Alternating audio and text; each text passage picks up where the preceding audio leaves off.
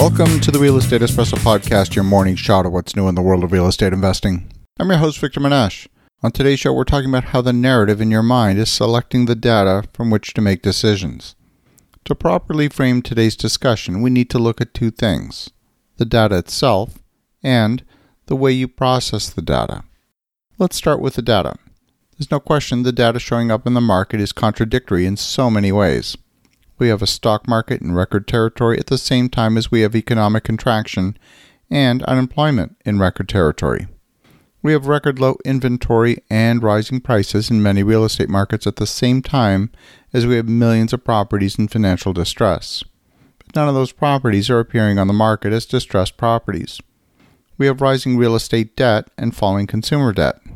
We have signs of economic recovery and looming signs on the horizon of a second wave of infection coming in the pandemic, although it's too soon to say whether that is indeed what's happening. We have some school boards reopening and others not. How many people will be homeschooling their children this year, and what will be the impact on the employment workforce of those millions of individual decisions? People, for the most part, are paying their rent, but what will happen when the emergency financial aid comes to an end? It's truly difficult to make sense out of all these conflicting data points that, under normal conditions, would be useful in determining the current state of the market. Okay, so the data is confusing to say the least. The question is how are you processing the data and deriving conclusions based on it? To answer that question, we're going to look at how people listen. And whether you're listening or reading or watching, you're processing what's coming at you in one of eight different ways. And what I'm going to share with you is something I developed a decade ago called the eight forms of listening. And I'm going to mix a metaphor here. When I'm talking about listening, I'm also talking about reading or viewing. So here we go with the eight forms of listening. Number one, ignoring listening. You can talk all you want, but nothing gets in. I'm not interested in your problems, your requests, or your pleas. Don't talk to me. I'm a cold brick wall. That's ignoring listening. Number two, partial listening. As I'm listening, I do another task. I'm distracted. I may mumble a reply absently or nod my head. I spend my day multitasking and trying to do a thousand things while listening to those around me who need my attention. In partial listening, the listener is not present at all. Number three, selective listening. Selective listening involves listening for particular things and ignoring the rest.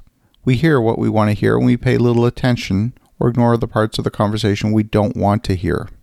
Number four, active listening. In active listening, you're engaged in the conversation. You're hearing what's being said, you ask relevant questions, and some people believe that active listening is the highest form of listening. It's actually not the highest form. In active listening, you play back what you've heard, but it doesn't mean that you're processing what you're taking in. Number five, empathic or sympathetic listening.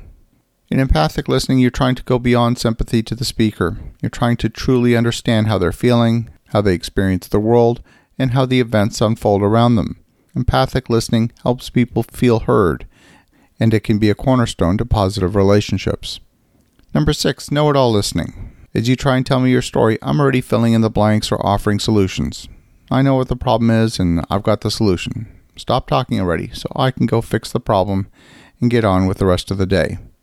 I've stopped listening really, and I'm thinking about what I'm going to say back. Number seven, pretend listening. In pretend listening, there's no intention of actually doing anything you say. You don't take anything in. Are you finished yet? And number eight, focus listening. This is actually the highest form of listening. I'm listening to you, and I want to make sure that you're being understood. I might paraphrase the words back to you, but I don't have to. In focus listening, I want you to feel understood but most importantly, I understand your words and your perspective. I'm truly processing what I'm hearing fully.